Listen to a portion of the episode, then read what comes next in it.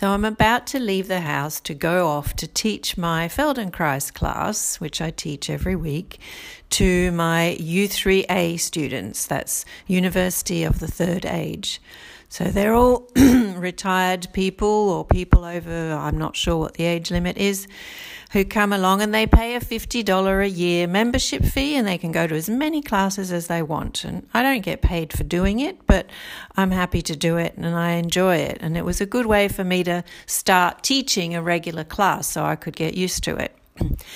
So as I'm preparing myself to go, I've got the usual mix of contradictory things going on in me.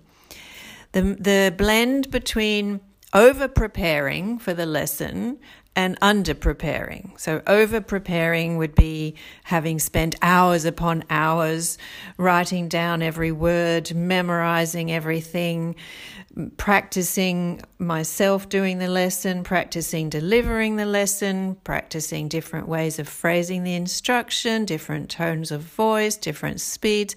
There are so many subtleties and nuances in how to teach a lesson that you could spend an infinity of time preparing a certain lesson. But balanced with that is I want to go underprepared. I don't want to do all that over preparing because A, it's very boring and tedious and prevents me doing all the other things that I have to do in my life.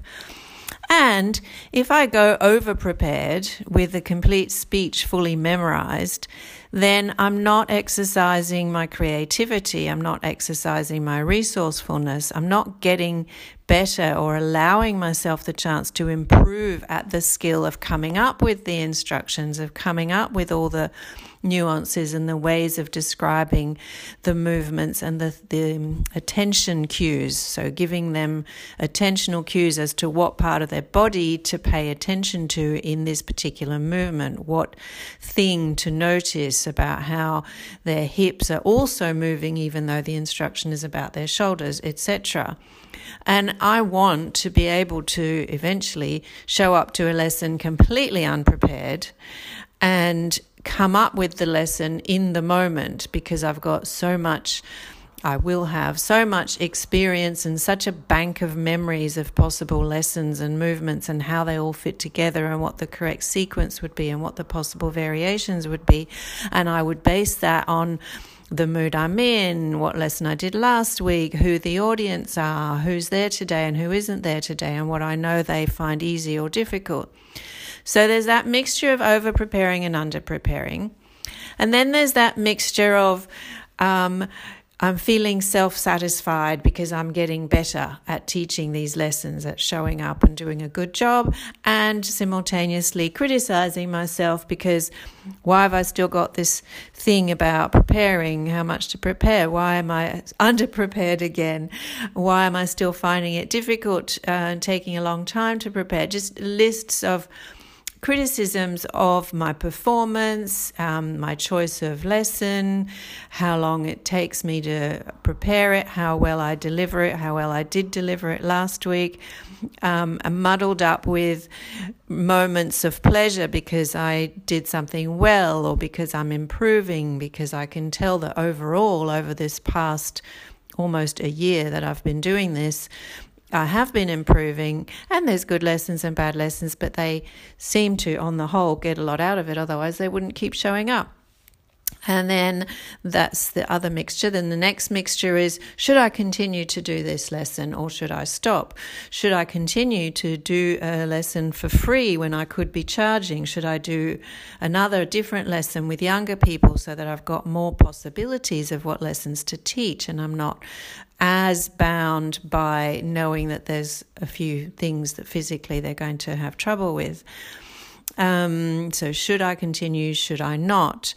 And then my um, yeah, so all those those um, contradictory states of mind regarding this makes me think of I'm in the house and I'm about to go somewhere and I leave the house and there's a deluge outside. There's emotions uh, that are negative and criticism. There's no, you shouldn't be doing this, and oh, you're underprepared and you're terrible. And then there's the opposite. There's oh, you're doing really good, you're teaching really well, they're really enjoying it, and you've prepared exactly the right amount. And yes, of course, you want to continue with this because it's fantastic practice. And it's like a little micro example of life in general. Is going forth thinking you have a clear path, thinking you know you're where you're going, and then discovering that there's storms and winds and things buffeting you and actually your motivations are mixed. You you want to go forward but you also want to go left and maybe you want to go right. And i don't know if this is common to everybody or if I'm just weird, but I suspect it's common to most people. And one of the things that I've found that I've gradually learnt to do when I'm buffeted by these storms is to try and stay centered and grounded, which sounds very oversimplifying. But what I mean by that or what I have found, this is what I've played with and what I've discovered, is there's certain things I can do in those moments that will bring me back to a place of greater calm. The first thing is listen to ideally the birds, if there are birds. But if there's no birds, then listen to whatever sounds there are. And again, ideally, it would be the leaves, the the wind, sound of what running water.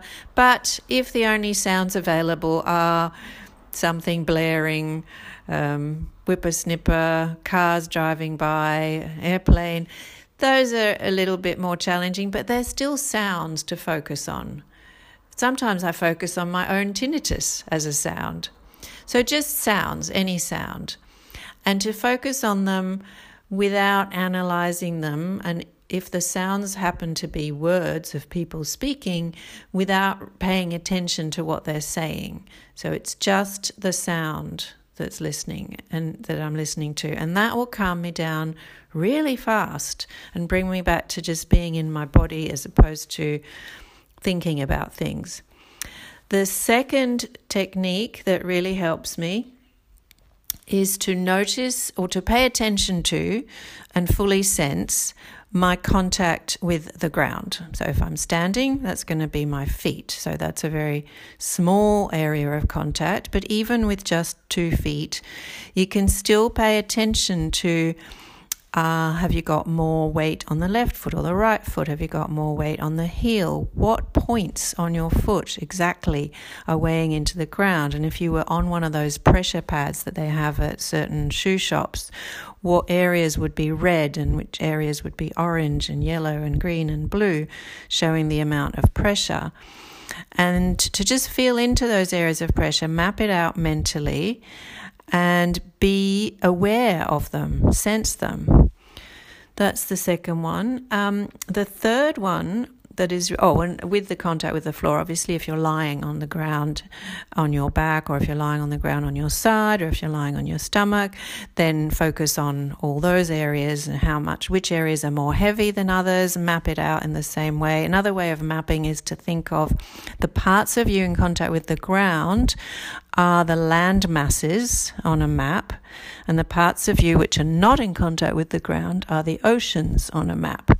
So to do that so, first one was noticing the sounds, second one was noticing contact with the floor, third one is midline.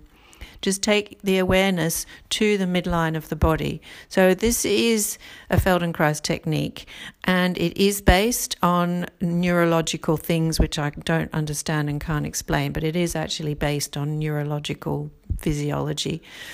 Um, just focusing on your midline, so it can be mentally drawing a line that starts, say, at your belly button, although it could start anywhere, and then you just track the line up the middle of you, up your sternum, um, up your neck, under your chin, up to your lips, across your nose, etc., etc., and you go all the way around your body and down your back and back up underneath you and back up to your belly button. And you can just track that line round and round Or there's other ways where you can imagine a plane, an imaginary, like a pane of glass, or just the abstractness of the plane of symmetry between your left and right. Uh, and imagine that. So, bringing your attention to your midline is my third technique for bringing for centering myself when I'm buffeted. The fourth one is the breath. Focusing on what parts of you are moving whenever you breathe. So, this is not about fixing it, correcting it, or doing it a certain way. It's purely about observing and noticing it. So it, you're not trying to do it a certain way, you're just a scientist noticing how your body is moving in this moment in time, in this position you're in when you breathe. What expands, what contracts, where contracts and expands more. Is it more on the left? Is it more on the right? Is it more in the belly? Is it more on the chest? Which part of the chest? Which part of the belly? Etc. In as much detail as possible. And lastly, inner sensations. And this could be anything. It could be your tummy rumbling. It could be um, hiccups. It could be a pain in your ankle. It could be a numbness in your fingertips. It could be a tingling of your lips. It's any internal sensation. And once more, there's no judging, there's no analyzing, there's no fear mongering. It's purely observational. So it's not, oh shit, I've still got that pain, that's really bad, or oh shit, I'm uncomfortable in my shoulder, why is that? Oh, that's so annoying. There's none of that.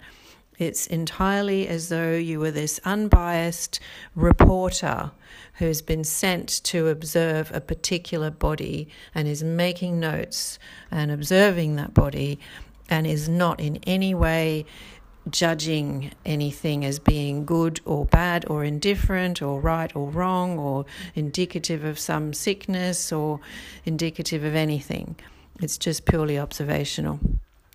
Um, obviously, I've done that very briefly, and um, it would need um, hours of lectures to go through that much more in depth and actually take you through the experience um, somatically, so you felt it. But um, that is just what's helped me. Of course, there are lots of other techniques, and what I've just described, you can de- you can take an hour to do it, you can take all day to do it, or you can do it in a split second, and you don't have to do all of them.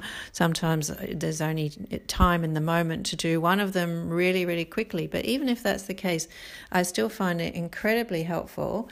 Um, and I do it during my class. I do it while I'm actually teaching because I find myself getting tense. I find myself thinking, oh, I forgot to say that, and now it's too late. And oh, I can't remember the next instruction. And oh, I didn't want to look at my notes, and now I'm going to have to. And all this shit's going on.